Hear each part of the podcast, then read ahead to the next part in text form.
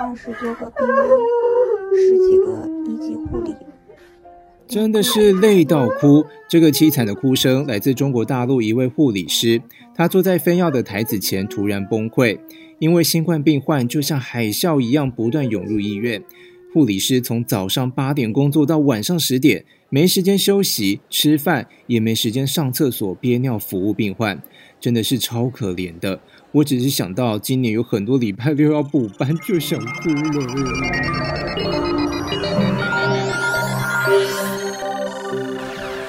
听青春学，无痛接轨天下事。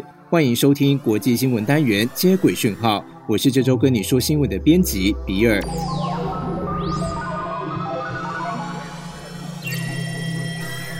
中国宣布，一月八号起，新冠病毒降级为新冠感染，无症状和轻症的病患可以居家隔离了，不必像之前清零那样被穿着白色防护衣的大白抓进隔离中心，跨地区移动也不用再出示健康码。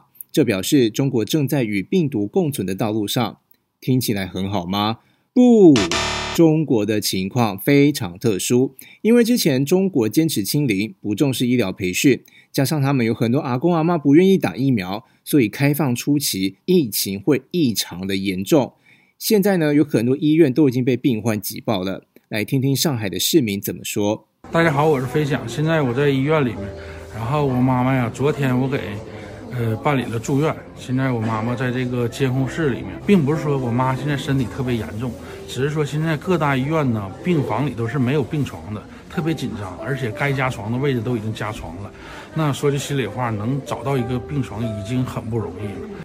这种一床难求、医疗量能崩坏的情况。反映的是中国感染人数不是正在高峰，就是在高峰的路上。刚刚不是说到轻症患者居家隔离，自己吃药就好吗？所以呢，各地药局开始出现疯狂的抢药潮，止咳、退烧、消炎、止痛类的药都超难买的。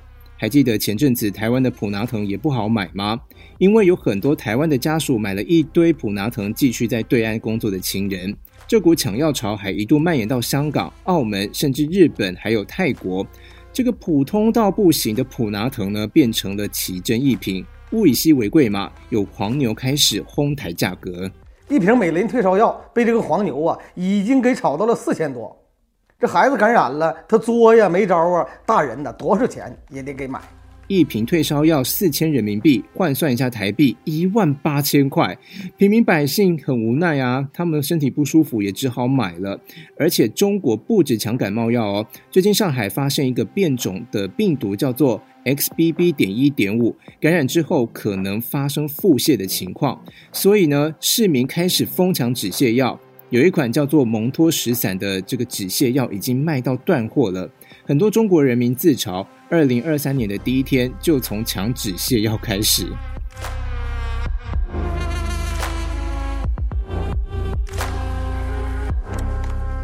中国现在正处疫情海啸，那中国的专家就估算哦，现在呢国内已经有超过六亿人染疫，等于解封短短二十天的感染率就超过全球三年来的感染率。诶，最近他们的问候语不是你好吗，而是你阳了吗？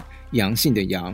追根究底呢，中国不像我们台湾或是其他国家一样是分阶段有适度的解封，像是我们的入境居家检疫不是从前年的十加四，也就是十天住防疫旅馆或。呃，隔离中心，然后四天居家嘛，然后再到去年的七加七，也就是七天居家，然后七天自主防疫，然后再放宽到三加四，然后最近不是呃去就是去年十一月又放宽到零加七，那我们是这样一步一步放宽的，那中国就是一刀切。只要有四十八小时的阴性证明，你入境就不用检测，也不用隔离，这么好？哎，也不也不能讲这么好，就是还蛮，其实还蛮危险的。而且呢，中国还开放国门，让旅客出国玩。哎，他们的旅游平台的机票的搜寻量最近暴增了十倍。那不少国家就皮皮抓对中国实施入境限制。我们来听听韩国的卫生官员怎么说。Until the virus prevention situation is stabilized. It is necessary to refrain from short-term travel from China to South Korea for a while. 这整句的意思是，这阵子有必要禁止中国到韩国的短期旅行，直到病毒防控稳定下来。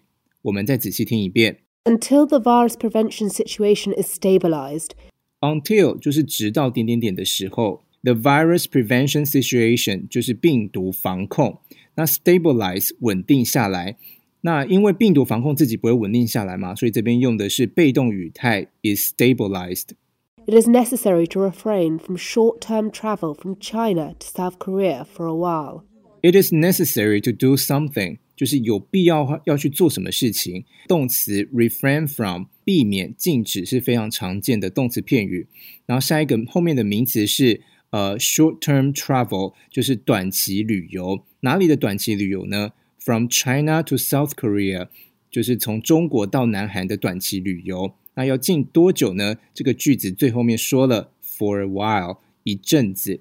那整句原文都会放在资讯栏，可以划过去参考一下。我们再听一次吧。 Until the virus prevention situation is stabilized, it is necessary to refrain from short term travel from China to South Korea for a while. 刚刚各位有听到关键讯息吗？就是中国人还不能去韩国玩。如果不想人挤人游韩国，最近要把握时间去哦。那除了韩国之外，美国、英国、法国、意大利、西班牙、纽澳、日本、印度，巴拉巴拉巴拉一堆国家都对中国游客寄出不同的入境限制措施。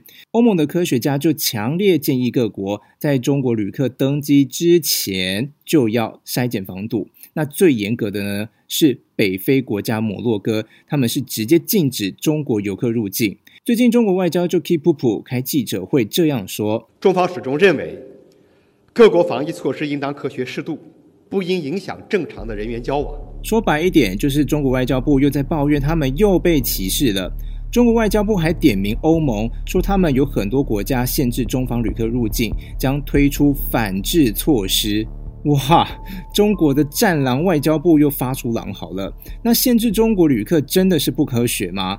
数据会说话，在台湾，中国入境旅客第一天裁剪的阳性率是百分之二十七点八，韩国百分之二十，意大利北部一座机场更夸张，单日高达百分之五十二耶，也就是说，大概有两成、三成，甚至超过五成的旅客都是阳性的，根本病毒直送啊！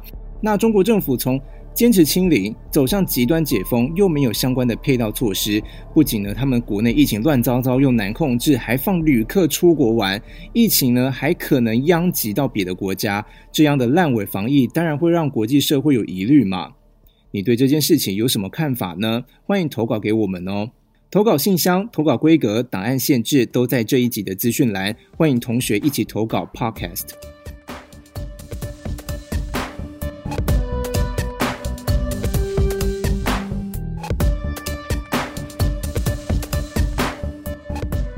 节目已经到尾声啦！如果听得不过瘾，想看更多精彩内容，可以上国语日报社的国语小铺订阅《中学生报》，连结和订购专线一样都在节目资讯栏。感谢您的收听，我们下周一再会，拜拜。